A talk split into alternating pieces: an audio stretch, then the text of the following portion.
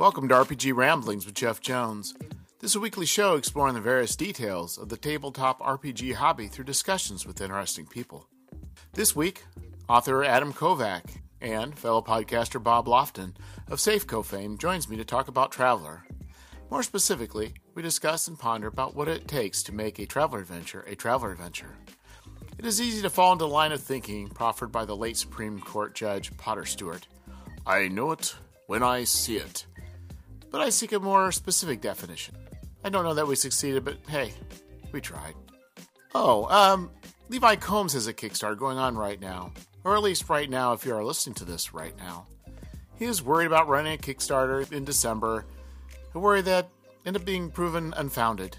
Go and search for An Occurrence at Howling Crater and back a winner.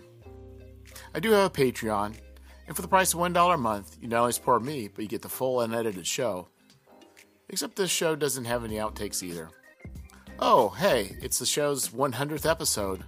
While the numbers have not hit the stratosphere, the number of listeners keeps growing. Thank you, everyone. Secure the cargo, sisters and brothers. It is time to make the jump into the next system. Hello, Adam and Bob. Hello. Hi, Adam. It's, it's good to finally meet you in person, sort of, on the internet. Yeah, it is. It is. Same here. Yeah, it's RPG Ramblings bringing uh, people together. so, so uh, yeah, so I thought because this is all started with um, Adam and I are working on a on a thing. Um, I'm planning on producing an RPG uh, or a traveler. Um, I guess Cepheus engine probably what it'll be. Uh, setting zine and talking about adventures and and basically plot hooks and kind of traveler's approach and and maybe looking at things a different way. And i thought you know rather than us just betting back and forth because i'm i'm self-serving that way it's like i could be rolling tape and also get a podcast as well. Yeah, for sure.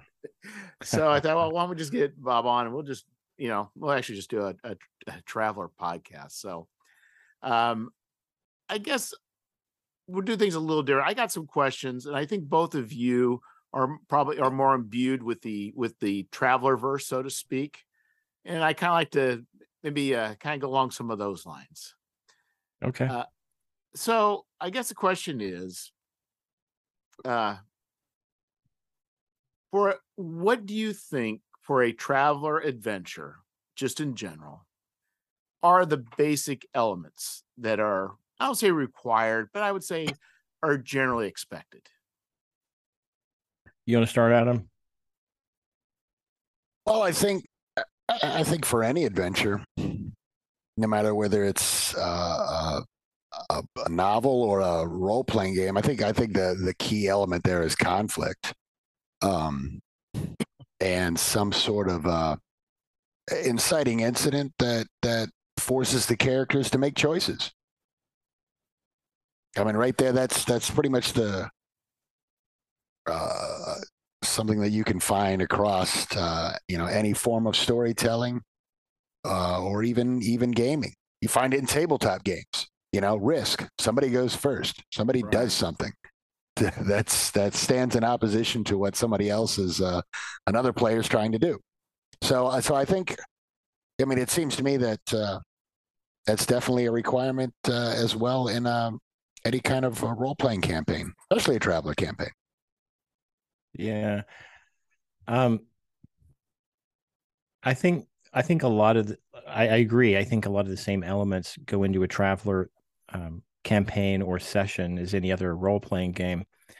The thing I always go back to in my games that um, I feel like sometimes I fail at is since traveler, yes, it's space, but people are shooting basically normal guns at each other, right? It's not generally most people are not firing lasers or blasters, stuff like that. So the the atmosphere, the science fiction atmosphere in Traveller for me is it's really important to try to insert that in.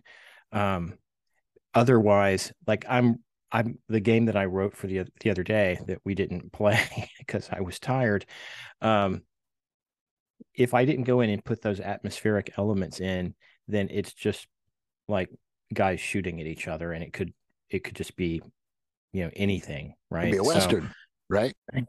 Exactly. And we joke on the podcast, on my podcast, sometimes about, you know, you could just like convert every episode of Gunsmoke into a traveler game.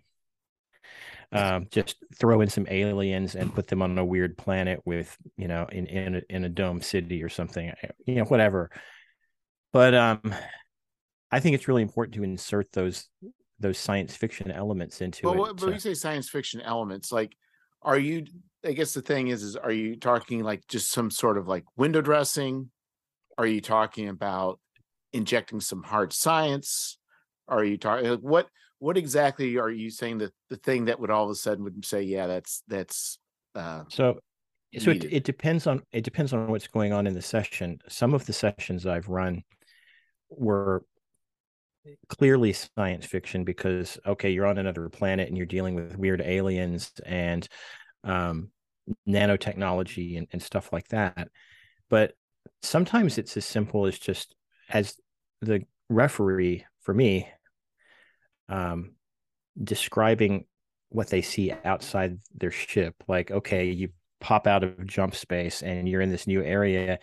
And um, I described like, okay, there's this red nebula outside, or you know, I just try to like paint a picture um, so that they're not just staring at graph paper and some dice. Um, and I I'll even take um, like find NASA photos on on the internet and put them on my iPad and show them, oh, this is what you see, or you know, just like just do stuff like that to um, to make it science fictiony rather than um, again just gangsters in space or something. Um, but then, like I said, some sometimes the like we did one where they were just exploring the unknown, uh, like nine nine uh, sessions, and those were all. I mean, those were all. I didn't really have to do very much because they were clearly science fiction. Like they're on a planet that's uh, itself is in like inhabited by a giant intelligent fungus and you know, stuff like that. but yeah. Well, well, I guess if you were to strip away, like, what would be you guys think would be the like the minimum amount. Like for instance, we'll just take like Outland. Uh, if you remember that movie. Yeah, yeah, I was gonna watch yeah. that uh, this weekend. As a matter of fact, I, I, probably will, and very soon again. Great, great example. Go, keep going. Yeah, but I'm just saying because it, it, it is. It seemed like most of its it, it, the trappings it has, even though it's sci-fi, if I recall correctly, it's been you know like yeah, thirty years, but it seemed like um, you know, or even something like Terminator. It's like there's there there is not a lot that other than people being contained in this certain small area that it it really is much more than a, an action movie or i mean it it's not that far from being normal i guess other than they're in space it's it's high noon i mean that's exactly yeah. what it, it's a sci-fi uh, twist of of the old what was it gary cooper uh you know movie black and white um you know the town the the the mining colony is the old west town and yeah, it's you talk about you mentioned window dressing. I mean, they they they you sci-fi it up. They go to the bar and and the lights are blue and they're drinking a weird purple drink, you know, and and the glass is like something that eh, you know is some weird art deco thing that you just probably wouldn't see every day. And it and it even just the little details the window dressing gives it that sci-fi bent to it. You never really lose the fact that you never really understand or remember that you're in a western when you're watching Outland. You always think you're in a sci-fi right, movie, right? But the trick is you're actually in an old western, a black and white western movie. Uh, you know, so so like uh, and like Bob was saying, you know, the little the little details that that that um, the creator or you know the, or the referee provides is what uh, what actually injects uh, that that needed specificity, I guess, into into your gameplay or or or your narrative. And Traveller is one of those weird games where you could. It's easy to forget that you're playing science fiction because of the differing tech levels and and um and just some of the situations. You know, if you're on a planet that is you know, uh, an Earth like like planet, it, it can be at, with a very you know low technology level. Uh, it can be easy to forget that there is uh, that you're in a science fiction game, and it, it is those little window dressing details that that kind of uh, remind you or keep you in the, the, the frame of mind that that we are we are in another planet. This is the far. This is a science fiction adventure in the far future. Um, that uh, yeah, it, it plays a very important role, and it leaves like especially the referee a lot, or in the players a lot of options on how they want to you know navigate the the scenario, the storyline of the uh, particular adventure, so to speak. It's an interesting question because if you look at science fiction films, they they range from something that to me like 2001 space odyssey is it's one of my favorite movies and it's clearly science fiction it's like the unknown and discovery and all that um then there's other kinds of science fiction that without going into science fantasy but it's still like um it's like kind of like you said it's it's action adventure really in space. Really different kind of things. And the 2001 space odyssey kind of stuff is really hard to do because i'm not arthur c. Clarke. Right. Yeah and it's i like think coming up with of- something that hasn't been done. Well, if you look at like, it's kind of interesting because you think about the space that Traveller exists. I mean, it it it. I mean, you could say it fits in like like Larry Niven.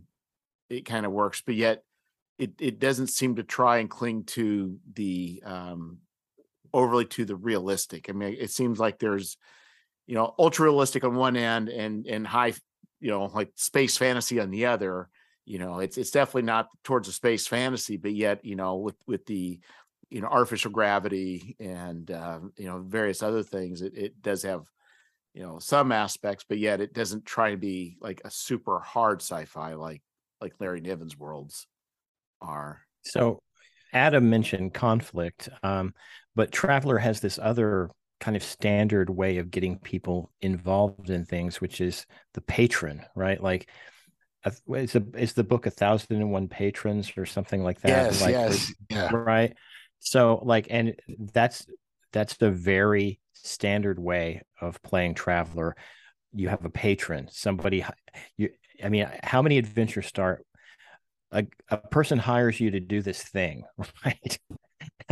And uh it it actually makes it pretty easy to start a game if your players take the deal you know? Like if you don't i mean you they may not. You they could always say no you know what? We, we'd rather not you know, like okay well what are we gonna guess do we're playing yahtzee tonight what are we gonna do So, sometimes, sometimes just the nature, the nature of character creation in Traveller also injects. Uh, I don't know if conflict is the right word, but um, it definitely gives uh, an almost preset or pre-generated motivation for the players and the character, and likewise the characters, because everyone, you know, after after character creation, you've you've progressed through your your life careers and you basically end up everyone is base everyone in traveler is basically middle-aged and in debt.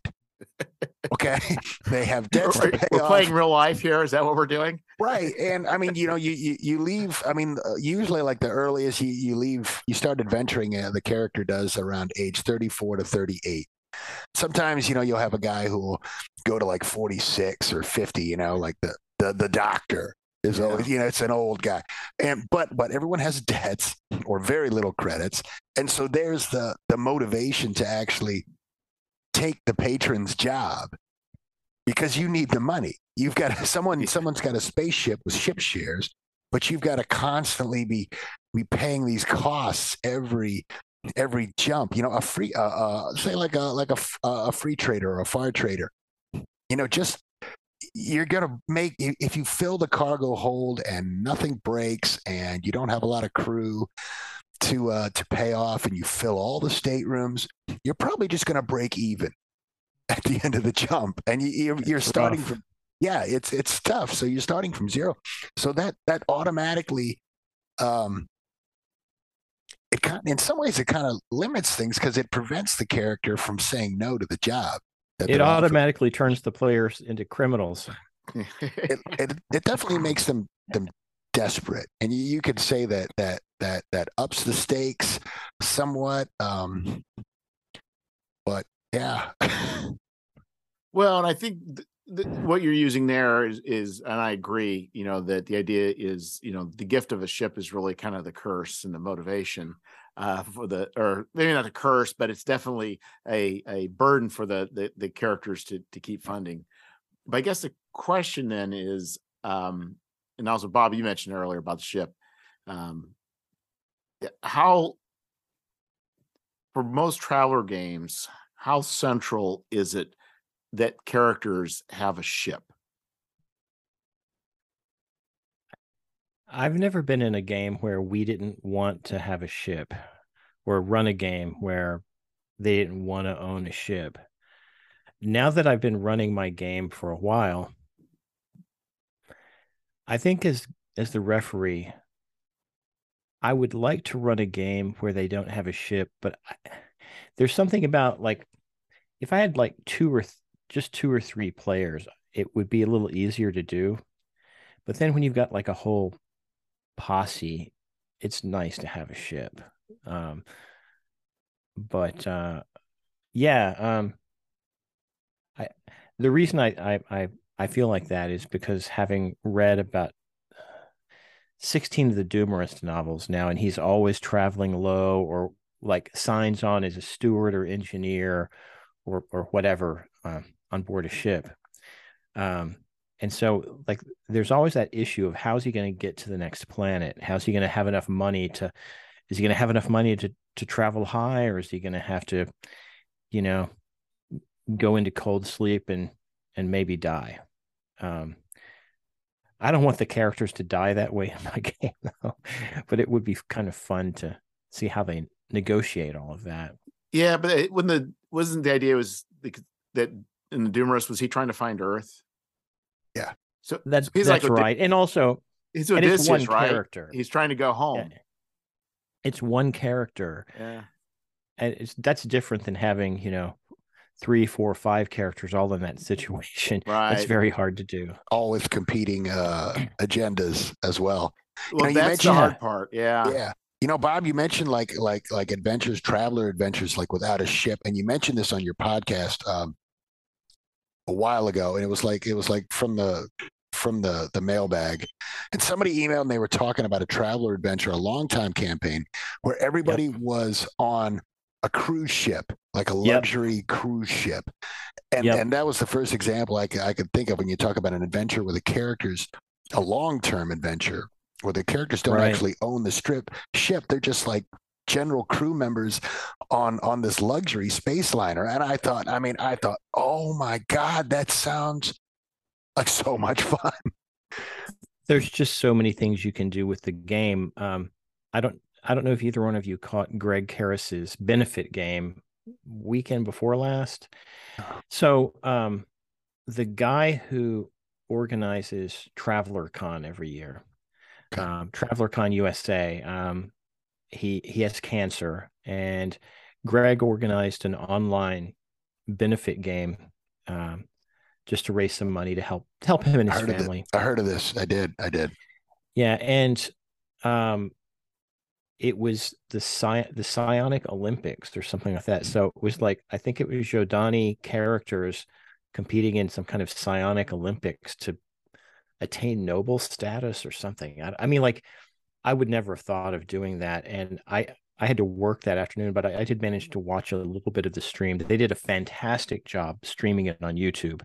I gotta Just find the, that. The, the production quality, the way everything was set up with the virtual tabletop, everything was great. Um, and uh, it, but like I would never have thought to run a game like that, but it worked great for that, and it it was it was fun to watch. But there, there's so many possibilities like that. Um, that's kind of that's kind of traveler's strength and weakness, I think, because um, new players, as we've discussed a lot on our podcast, and and probably when I was on this one as well, you get those those books, and sometimes it's not clear what the hell to do with them. Traveller can be very almost too open sandbox. Um, which is why some of the, you know, like the Mongoose, uh, you know, Drinax campaigns, their their Deep Night, Revelation, Endeavor stuff is is good because it it it it gives it, it does give you know player and referee a, at least a launch pad because I mean when I started when I first was introduced to Traveller, you know, classic Traveller, and this was probably I'm gonna say 86, something like that. And and and honestly, I loved it, but I didn't know what to do with it. You know, and I was a teenager and and there was no I mean there was no even third Imperium really to start from. Yeah, what uh so yeah, that can be like extremely overwhelming on, on both sides of the gaming table to uh to get things going. Yeah, I think the thing is, I what I find to me as far as a GM or, or problematic, maybe problematic is not the right word, but is is I think sometimes the ship. Uh, I think when when characters can can go into any direction, it it really uh, it's hard to build up repercussions for actions. Like if they're in a smaller, like say you're stuck in a solar system or on a planet, you know the choices you make you're going to have to live with for the maybe the rest of the campaign where you know you can ship well okay we're we're we're out of here it's like it's like it doesn't really matter i'm i'm in a campaign now uh that i'm playing uh it's pirates of drinax setting but uh the character i'm playing is a journalist and so he'll he does these news reports and then he sends them via mail to other worlds as many as he can, especially the ones where there's a Travellers Aid Society bureau. Um, and and and he does. You talk about repercussions. The GM is is savvy enough that if he goes, we've gone to other planets, and the news story has caught up, and there's blowback as a result. Yeah. There, there's blowback. There's we've stolen something. We're in possession of some uh, you know some combat drugs that we looted from a lab and you know uh, idiot reporter character of mine you know wrote a news story about it and we get to the planet you know and they've got a corporate office there and now they're waiting at the starport with thugs wanting their their briefcase of vials to be returned you know so uh you know a, a good a good referee who's who's thoroughly planned out will have consequences for actions. Because you're right. Yeah, you can just kind of jet out and traveller. Uh, and, and, if you're not careful, uh, the characters can kind of run wild. And um, and that that in and of itself can, I imagine, can be pretty tricky for the referee to kind of rein in uh, if uh, if there's a set path that they're they're they're trying to follow. Well, in a lot of ways, I, I, like you mentioned, westerns. It is kind of like that. You got these small towns, uh, few and far between. You got vast desert where people can hide, you know, and that was you know, in the West where you'd have problems with outlaws being able to do things and just leave, only maybe be I, hunted down by the police later on. I think Adam's right though. Like in Traveller, especially for stuff like that, the referee really has to be on the ball and thinking a lot about the campaign, and and just getting I mean, writing down possible repercussions. I do loose ends. Like I just keep a list of loose ends that the characters have left, whether it's a an enemy that they spared or an ally that they made or something they left unfinished or or anything like that. Um, that helps quite a lot. But um, I, they've got Pirates of Drinax, the the box set at the uh, local gaming store I go to, and I've been so close to buying it but I don't want to buy it and then like I, I want Jeff to buy it and run it. I want to play. I, I, can tell you, we we've got a good referee, and and and it's it's a lot of fun to play. It, it is. Hey, this. Hey, Bob, I wanted to ask you. This is uh, this is something um, Jeffrey and I were talking about early. We were talking about um,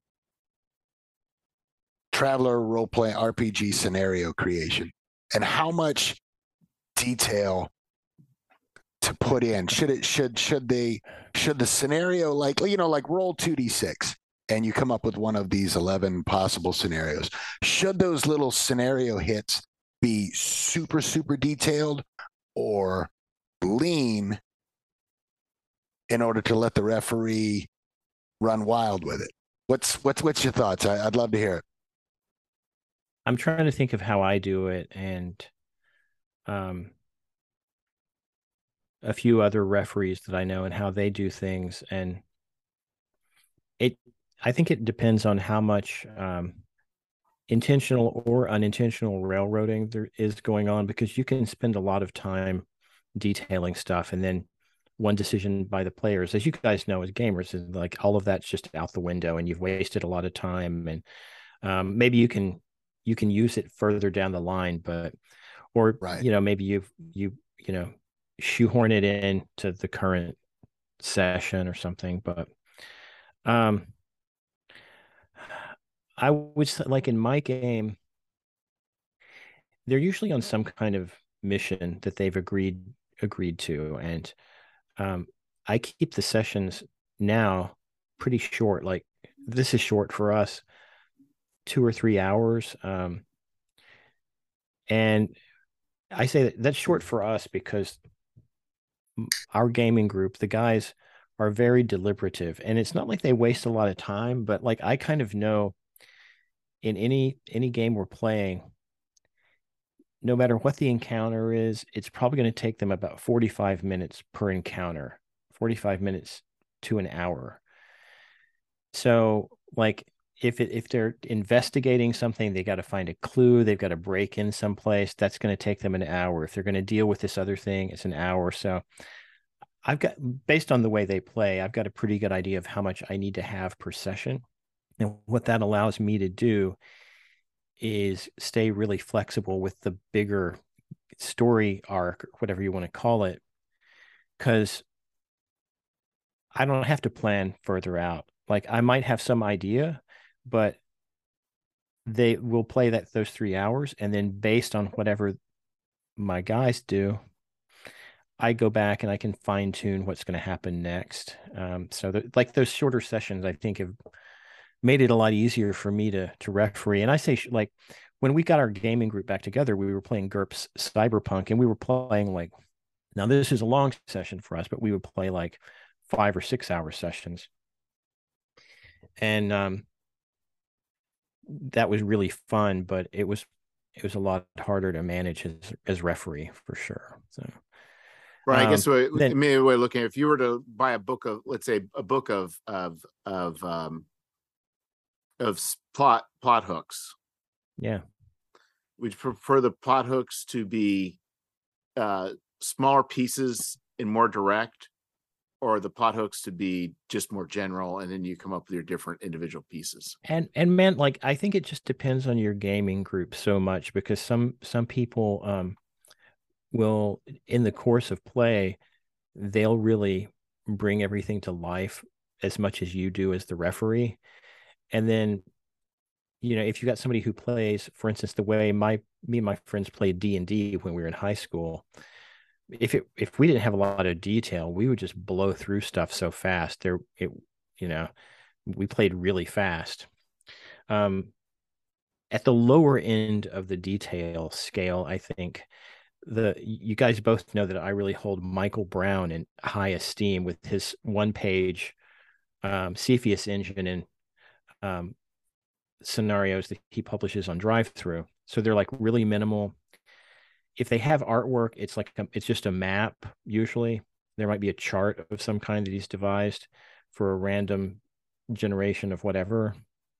But usually, it's about one to one and a half pages, and he's got like a standard format of okay, here's what the game's about, overview, information for the GM, information for the players, kind of like a lot of the old traveler supplement or adventures did, but they're, they're only one page, so they're really easy to digest.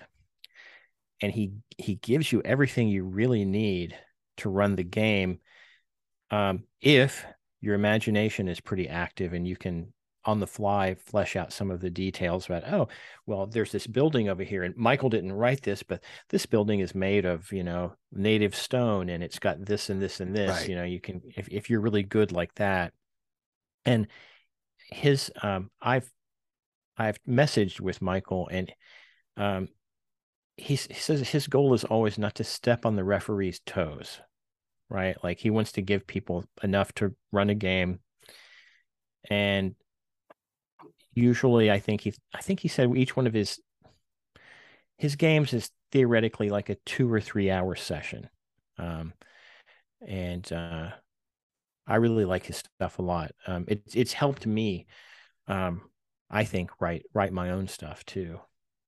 With uh, you know what, um, something we're I'm kind of grappling with right now. I'm writing you know little little plot hooks, little adventure scenarios, and I'm uh, struggling on how much detail to put in, how much to to omit. I mean, my my first my first instinct, you know, leads me to just like a basic.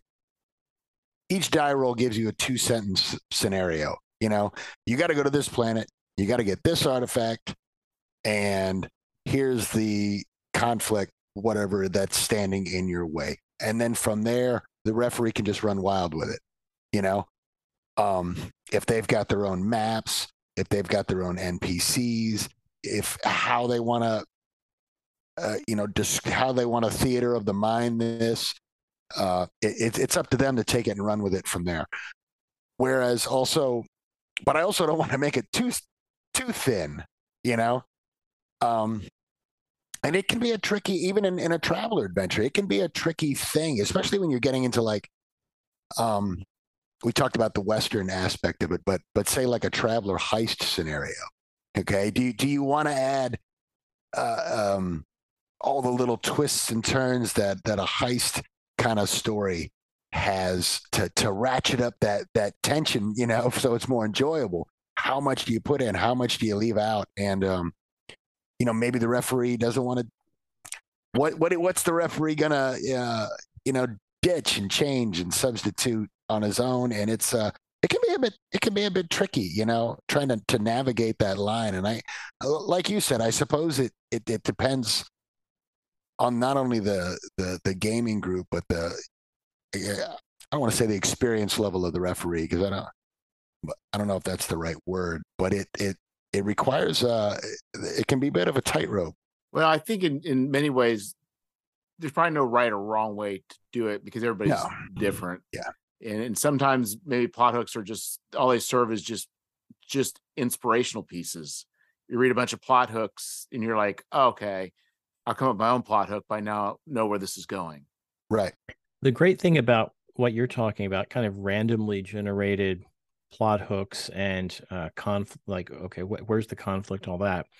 For someone like me, is I really struggle with not repeating similar stuff over and over again. Right. Like, right. Um, and I mean that, and that's kind of like the strength of Traveller in general, like with uh, like planet creation. Like well you're only going to think of a certain number of planets like Marc says and so the random tables force you to think of really weird stuff sometimes. So um the dice but, can yeah. solve a lot of problems in Traveller because it makes the decision for you. Yeah yeah if you let um, it if you let it. Yeah i agree. Um with like repetition you talk about struggling with repetition especially sci-fi gives you a little bit of an out because okay, so you have the alien bad guy and your characters get through that. But then you can have well, last alien bad guys were Aslans. These are Vargrs now. So it's a totally different, you know, the the mind can kind of uh work that out on its own uh to the benefit of the referee who's who's struggling for for constantly, you know, exciting content. Uh, I suppose Traveller does that. But the thing, like the thing with Michael Brown's scenarios, is um, where he where he's brilliant at coming up with, um, I think, very unique ideas. Um, and he'll take a lot of things, I think, from current events and turn them into a Traveller game. Like we've talked about this on the show. Like there's there's one that he published that's totally inspired by that whole Pharma Bro story that came out of the news a few years ago. It's like, oh, Pharma Bro, we're going to do a Pharma Bro uh, uh, game. But like almost all of his start with the patron, right? Right. You're hired to do this. You're in this situation, and the planetary government asks you to do this or whatever. So, like to me, like if I was running a campaign, I can do that occasionally. Like we've got kind of a main patron in my campaign who comes back every now and then and gets the guys into trouble. But I like to use the patron to kind of start things, but it's nice to to go circle back to the already known NPCs. Like right now, they are about to have to rescue an NPC who they did business with and he got pissed and then tried to have them killed, but now they're going to rescue him anyway because it was just business, right? yeah, nothing personal. it's not personal. yeah. Um, but but you know, it's like doing the patron thing over and over again can be a little bit dull, I think, too. Well, I think what it comes down to is if you know you say campaign, I think I think sometimes if a campaign is simply a setting a, a, a number of adventures till you guys quit, or is a campaign where they set up to some sort of ultimate objective. Our ultimate objective is to get this much money to be able to do this thing, to go here and and do that, you know. And I think it it just kind of depends. And that's it's funny patrons... how different people think about that, right? Like, because mm. you know, like from like we just finished a nine session part of our campaign and now they and they're they're back on the planet that they started on. For a lot of groups that would have that nine sessions that would have been a campaign. And that's totally valid. It's like no that's just like nine games in our campaign. Totally open ended um, on, on the other hand our campaign is one of those that will probably just eventually peter out when we're tired of playing. Like there won't be any culminating right. we'll just stop that's, playing I think I'm sometimes okay you know that. you might get character or players that do latch onto a thing, you know, and then they could really turn into a full like directed campaign at that point. Well, that's something I was just about to bring up. Um, you're talking about you know having to rely on the patron uh, nonstop or, or or with a lot of repetition to to generate the action, and I think some of the onus and the referee can play a hand in this, but it, I think it's helpful when the character and the player and their character development ensures that the character has a specific goal in mind that that character has to want something. And you right. see that you see this in every role-playing game and you can get away with it in some Dungeons and Dragons. Hey, look, man, I just want to wander the kingdom. I want to kill goblins and monsters and get loot. That's it. And you can kind of get away with that. But in, I've found it's helpful. And travel is the same way. I, I just want to cruise around the galaxy and get some alien tech and, uh, you know, blast some stuff, get in adventures, go to, you know, it, it's not defined. Like what what does I think it's helpful and, and the adventuring can kind of take its own path without having to rely on things like a story arc or plot hooks totally or, agree. or patron if the characters have this set thing. Like for example like this character that i'm playing now because it's the first thing that's coming to mind. Um, you know he's a journalist but what he wants more than anything is a Travellers aid society membership.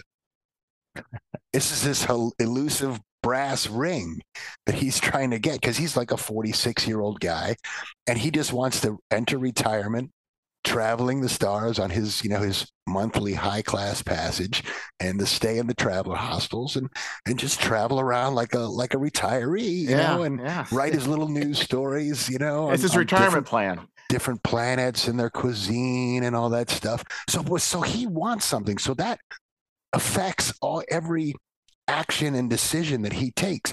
So if, if you have a crew or a party of people who all have a specific goal, specific motivation that that's clearly defined, not just a vague, hey, I just want to, you know, do this cool stuff. It can kind of I'd like to think it might be able it, it could probably help the referee and cause problems for the referee at the same time.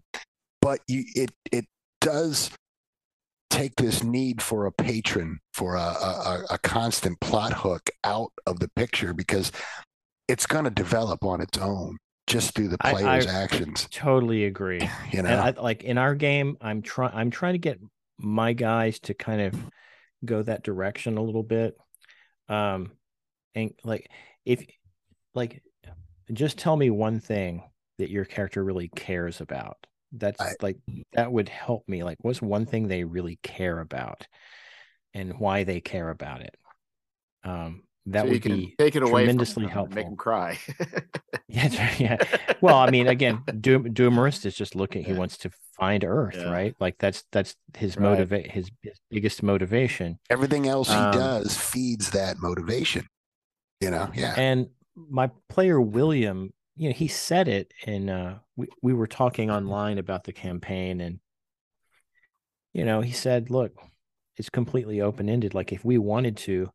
we could go back to the planet with the pachyderms and become freedom fighters for them. It's like, yeah, you could. Like total you could you could drop everything you're working on and you guys could go do that and we would do that. Fine. Tell me, is that what your characters care about? Do you want to do that? That's that'd be cool.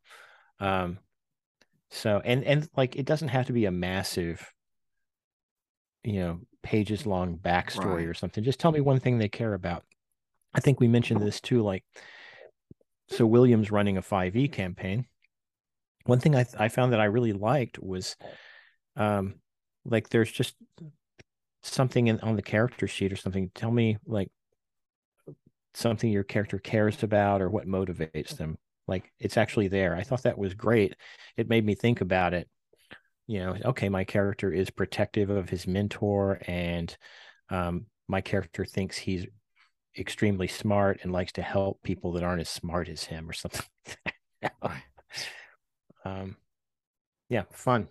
I had a yeah. guy, uh, another campaign I played in. Uh, it kind of petered out, but um, the Traveller campaign, and and the guy was uh, it was another player, but his character was was obsessed with like alien cuisine with food uh, on different planets, and so everywhere we went, he he would he would collect all this stuff um, that he could and uh, he would make these gift baskets, you know, like a, a, a basket yeah. of food of like, you know, exotic squids from, you yeah. know, uh, the planet Calaxical or whatever. And, and, uh, and, and this was something that he, he felt, you know, he wanted to deliver and share with the rest of the universe, you know, all these different cuisines, but it, it, it you know, it, it, it led the crew down uh, you know alleyways that we wouldn't have gone. We have to go into the star town and we right. have to search.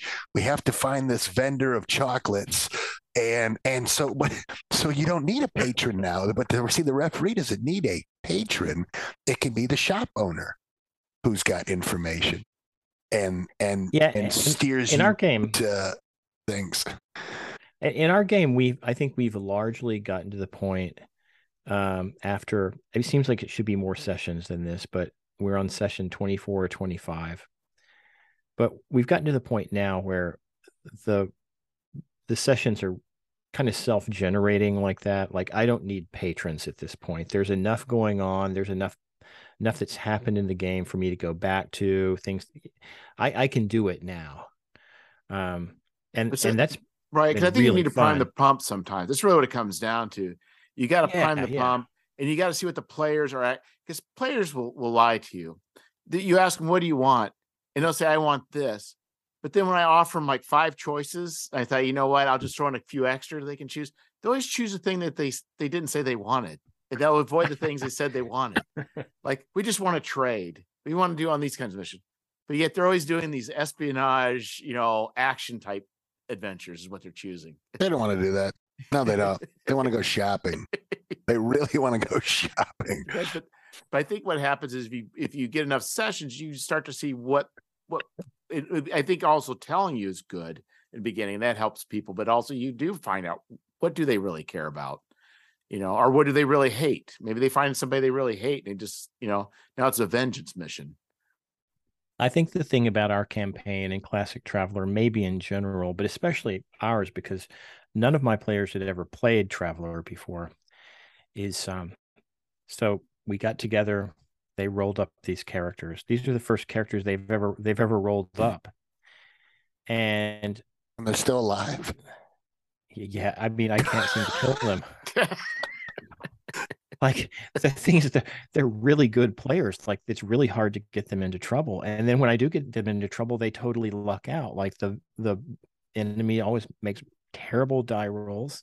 Well, you've got an engineer who's like never failed an engineering check or something, don't you? It's, yeah, this... it's yeah. I mean, it's it's, it's crazy. Um, and what was I talking about? I can't remember. Um, oh yeah, so they had never played this game before, so forget like what the character cares about. They're just trying to figure out the hell do I do with this character sheet? You know, what can we get away has, with? what my character has engineering three, big deal. You know, it's like, no, that's really cool. Engineering three is cool. Now, as as referee, I've got to convince William that engineering three is awesome, that you're a superhero, right? Um, but there's a lot of skills on there that like i mean we always go back to like laughing about vac suit one right. steward one and stuff like that but like when you've got all these seemingly useless skills or you don't really understand how they fit into the game i i think probably the first 10 or 15 games really they were still kind of okay how does this work? you know? And now they've got it. And, yeah, and it's been cool to see I think the only about... worse than Vac, oh, Vac Suit One is is Vac Suit Two, because you just lost another skill for something that's useless. Unless you have a very bad dexterity, and then Vac Suit Two is very important. Okay. You, you talk about skills, right, and soft skills, and how they can be like super important. And going back to what we were talking about earlier about like like scenario generation or or, or campaign generation, one of the uh, the trick is and I'm in this right now with the pro the project I'm working on is like I don't know what skills the characters have. I mean, I don't know if they're going to be able to accomplish if I get into too much deep, we talk about details and how much to put in. How I don't know if they're going to be able to do these things that, to to accomplish, you know, the the mission that they've just rolled a dice that says that you know that that the referee's going to have them do. Um, so, you know, you talk about like like painting with a broad brush in terms of scenario. Well, I would say though, like, I, I would know, say people are clever. Like they'll find a way. Like opening a door, you can are. pick the lock, you can move the remove the hinges. You can you know, bust the door down. But it's space. It's a sliding door. it's an iris valve. It's a force field. I mean, yeah. I, mean, I don't know. I don't know. you know what I mean? Yeah. What, what, what's their intelligence? Are they smart enough to figure this out? you know, you know what I'm saying? So, so like as as as like a content in terms of like content creation, you know, it's you've got to you've got to take those things into into consideration especially in yeah, a and, go ahead. Oh, play, they can um, also hire people too. Yeah, can yeah. They? they could they could they could go get help maybe if they've got some, hey, we'll let you in on the deal. Yeah. Right? Um, it's a really good deal. You, you want in. um, yeah, I I think uh, I, I I think in some of Michael's uh, scenarios, he'll say he might give some indication like your character should have these skills should be in there. Um, I think some of the original Traveller adventures were were like that too. Of course, they they mostly I think came with pre-generated characters you could use too. Even the the uh, new stuff comes with you know your characters will probably need recon or survival too. You know, yeah, well, be successful think, in this adventure. Yeah, and I think Traveller, at least pen, depends on the version. I think does tend to lend towards certain things, but in my mind, um, it's like me playing a wizard. I find I don't play D and D much, but I find prodigious. I can't even say it. Prodigitation Prestidigitation. I think I can do about anything, get by with almost anything with that spell. If I can just keep casting that, I can fake my way. I can, I can sly my way. I can bluff my way through a lot of lot of things with that simple spell because it's so it's so um, versatile. But I mean, I think the thing is, is it's a, there are so many ways. I think that people look at problems that they if they're if people are creative and they love their characters being a certain way there there's a lot of ways uh to solve problems um you know and i don't think I wouldn't always worry about that. If you go like way too constrained, where you have to use this key to open that door, that's an overly constraint. But the if the the mission is you have to get through that door, then you could say, oh, do I bribe the guard? Do I drug the guard? Do I shoot the guard? What one of my favorites is the example you used, uh, Jeffrey, of your character who you spend an entire game just bribing people. Yes. you like just used money to get through the whole. yes, I was, I was building a clothing business in Shadowrun. We rescued a bunch of people who are these uh, these people in this in this like working in a factory and they're poor. So I paid them off, and now they're part of my uh, like a sweatshop. And I paid him well, then as I'd go through, I would find you know media influencers. Try and get past somebody, give them ten thousand dollars, just walk away. But yeah, you know, I'm I'm trying to go back to the your original question about elements of a Traveller game. We've got an episode about that actually, and I now I can't remember what the elements are. Well, I guess the thing is, is like, so let's just, uh, and since we're we're getting close to uh, uh, uh, uh the time space continuum, but the, I guess what I want to know is like, we kind of talked about like science fiction, right? Like what makes science fiction, at least setting. Uh, but I guess the question is, what makes a Traveller game compared to say Star Frontiers? Hmm. Or mm. another. I've never played Star Frontier, so I don't know. It's been years, man. I remember that. So there I are other it. science fiction, you know, there's The Expanse, you know, there's uh Star Wars. I mean, obviously that's pr- pretty much pretty easy one, but but what do you think in essence? Like what is the essence of of a Traveller game? Where if you were to play a certain game you'd be like that was the rules, but that just didn't feel like Traveller. Hmm. It might take me a minute to think about that. You know, I'll try um, to I'll try to fill in the void, man. Uh, give you some time there. I, I think honestly, we touched on it earlier in in the, the the show here, but I think it's just it's necessity. You you constantly are having to dig for credits. You have to find a job. You have to keep your spaceship flying. You have to you have to just keep going forward whether you're dependent it's, on your patron or some kind of quest that you you know artifact that you're seeking. It's you've got to pay the bills. It's the, the Traveller is the daily grind of life in a lot of tra- ways. tra- yeah i think i think you hit it. I think um Traveller is really it's, it's more about economics than any other game i think i've played right? It's economics it's it's you know making ends meet. Um personal relationships? and you know? um, and then like if you if you really dig into the third imperium setting and all of that you see Marc's background in the social sciences come out too. Yeah you um, do and so like social sciences and and economics are really important in Traveller. Um and uh that's kind of a weird thing to be so important in a role playing game, but it, it works. yeah, it's it's it's almost the engine that that drives every travel adventure. Take we go like take Dungeons and Dragons. You don't really need money. You can get away without money in Dungeons and Dragons. You can wander through the forest, and if you guys have guys who know how to forage for food, you don't need to buy anything except can, for uh, I would say 3.5 you know? is probably the difference where I think it was based on you had to be buying weapons and magic. Okay, but, but, but you are right. Travel, yeah, but, but for the most part, got... you're right. For fantasy games, to to to live, you don't have to. You're not going to go bankrupt, and you're not going to find yourself stranded. You're, you're the repo men are not going to come for your free trader. Oh, I you didn't make the yeah, payments, I agree. I agree you know? on that right it's economics and social sciences but it's like for with economics it's scarcity right? Like you don't really have to deal with scarcity so much in a lot of other games i think um as you do in Traveller.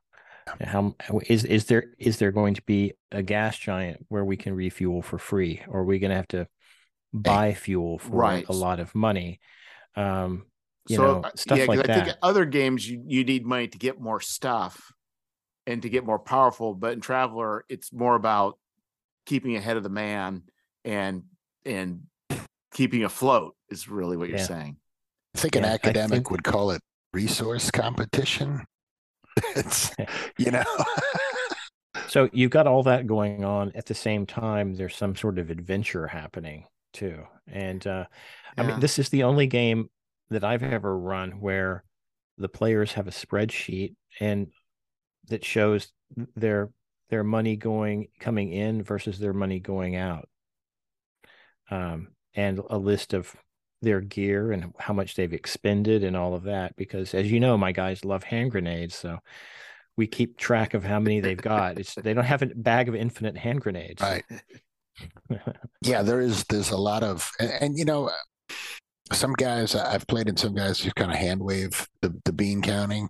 I kind of like it. I actually like it in Traveller. Um, I used to like it in Dungeons and Dragons too. I would keep track of my arrows, you know, and Yeah. and, and all that. I, I, as a referee, when I've done that, you know, I was pretty strict about requiring that to be done. Some people don't. And I, I played one Traveller campaign, and one of the players was like, "No, we don't have to worry about it. It's all in the ship's locker." And I'm like, "Well, it is if the referee says it's in the Yeah, right. locker. I don't, you know, you know what I mean? Like, like don't just assume there's a starship engineering toolkit and electronics repair kit, and we all have the the right sized vac suits. And that Yeah. would be funny. what if it doesn't fit? What if the gloves don't fit? What if you? Uh, Yes. right, as a, a midget uh, or as a group of like uh, like short uh, people, right? And are you're and you're six foot Oh. five. why not do that? Yes, you know. Then you use your engineering skill to see if you can rig something up with that vac suit and survive Well, the impending doom that's coming. We've got a, a, and this is in the campaign I'm playing now, and it hasn't come up yet. And I hope the referee doesn't look at this podcast, okay, or listen to this, because we've got a character, a non-player character, who's like a, a 12 year old little girl, who's like the mom of our NPC engineer. And I don't know if the vac suit will fit her because she's a little girl, but she hasn't needed to get into one you know what I'm saying? And it hasn't come up, and I haven't said anything. But uh, like for the last like eight months we've been playing, I'm like, every time the captain goes, "Suit up," you know, I'm like, never established if the vac suit will fit a 12 year old girl, I think human Yeah. female. I, I haven't made my guys account like for every bullet they shoot, but I mean we do we do keep a general idea of how much ammo they've got. I do make Yeah. them track the hand grenades and anything else particularly destructive. Um, and I do like it's coming up on time. Their ship needs its annual maintenance. They're gonna have to pay for that annual maintenance. I think it's ten percent of the value of the ship or something like that. Uh, So it's not going to be cheap. Yeah, I think the other thing that makes to me what makes Traveller is it's sort of locked into the 70s and 60s sci-fi um, Yeah, sensibilities. I try to really embrace that too. Yeah. Like, um, I I don't consider it a weakness. Like, I really try to embrace it. And um, they recently um, were in a complex, and I I sort of described the alien machines in there as being like very Jack Kirby esque with like the big tubes and stuff. You know, like Jack Kirby would draw. Like, it's like super science even for you guys. I think the other thing is the characters are fairly normal. Yeah. You know, there's be, no yeah.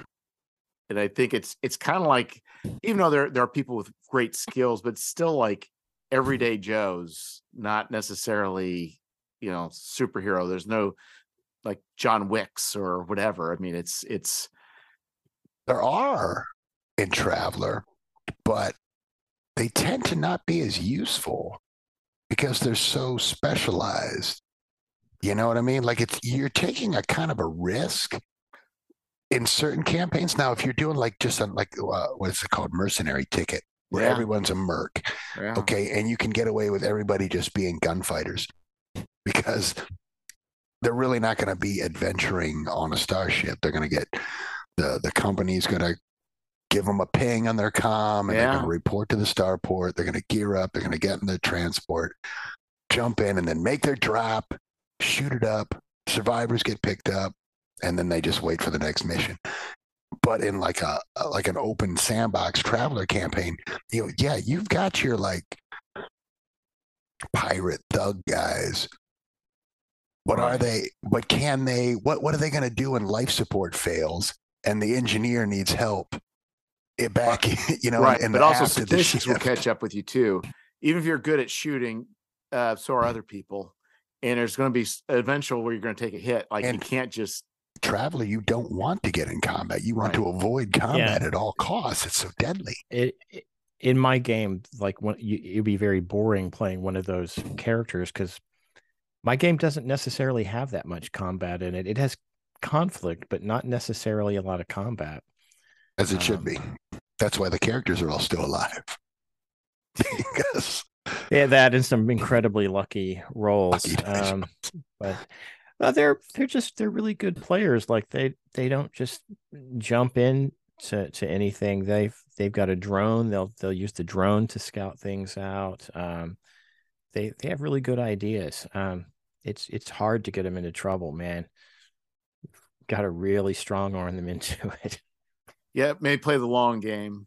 I don't know what that means, but three three of them are retired scouts so they're they're tough sobs man. Like you don't you don't make it four term scout very often. No. it's a hard survival role. And that's where vac suit 3 comes in handy um but uh yeah it's it's kind of interesting because i think you know we don't really think about it but there definitely is a certain sensibility. You know there are other games that i think have i think like coriolis mentioned before that definitely is a um a love letter to Traveller even though it kind of expands in different ways but um but like the expanse uh definitely not. It, it seems to be a little bit even um you know that just has a different feel too i think because you're not star seem like starfaring is kind of part of the conceit um in general and i don't know that if there are any are there any published adventures that tend to center around people being grounded Mm, yeah, I don't know. I think the other thing, um, we've talked a lot about Marc's book, Agent of the Imperium, on our show.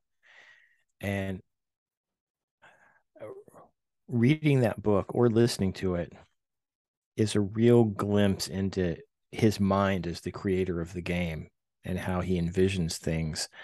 And it's really pretty cool. It, it it enriches the game, I think, quite a lot to to read the book. I agree sure. with you. Totally agree with you. Um, Very- and plus, I mean, there's some unintentionally hilarious stuff in there too. You know, like the bolt cutters and all. I don't think Jeffrey knows the story. i don't like there's this there's this there's a scene well, toward the beginning of the book um the agent has to order the scrubbing of a world and then further down the line probably hundreds of years later in the agent's life because he's kind of a disembodied intelligence that's implanted into other people when needed. He orders he has to order another world scrubbed but this time he tells the crew that they're going to it's important for them for their psychological health because they're going to have nightmares about this for the rest of their life. They have to share in the sacrifice rather than just pushing buttons. So the officers all have to go get bolt cutters and cut off the the, the smallest digit of that person's minor hand they go around cutting people's fingers Sharing the sacrifice. sharing the sacrifice That's right. That's right. And uh, then there's a character who's uh, an alien, a newt, and he comes up to the agent and says, "Listen, I I did this, but the truth is, my it'll finger is going to regenerate. so do I? Sh- how do I share in the sacrifice? And he- he what if I give an eye?" And the agent says yes and pokes his eye out. It's, it's it's actually a great novel. I, I really enjoyed it a lot. was. It was entertaining. I enjoyed it. I I was surprised, man. Like I was like, oh wow, this is this is pretty cool. Well, I think we're hitting the space time continuum. I think we've uh, we've got the uh, actually in good time compared to the last uh, podcast that went on forever. Three hours. Yeah. That was ridiculous. I couldn't. I could not find that. I could not find the stopping point. like, I didn't want to listen to the whole thing again at that moment. So I was like, oh well. I got to tell you, I, have enjoyed uh, talking with both of you fellas, and uh, you know, Bob, it was great meeting you uh, in same, face, same you know, on the screen, and and Jeff, you know, thanks again for for having me back, man. It's, oh, it's sure. a blast. No, I thought, you know what, uh, it'd be great to have you both on. Why not? We'll just make it a Traveller fest. Well done. Right on. All right. Thanks, guys. Well, thank Good you. Take care. Bye. Adios, guys. Bye.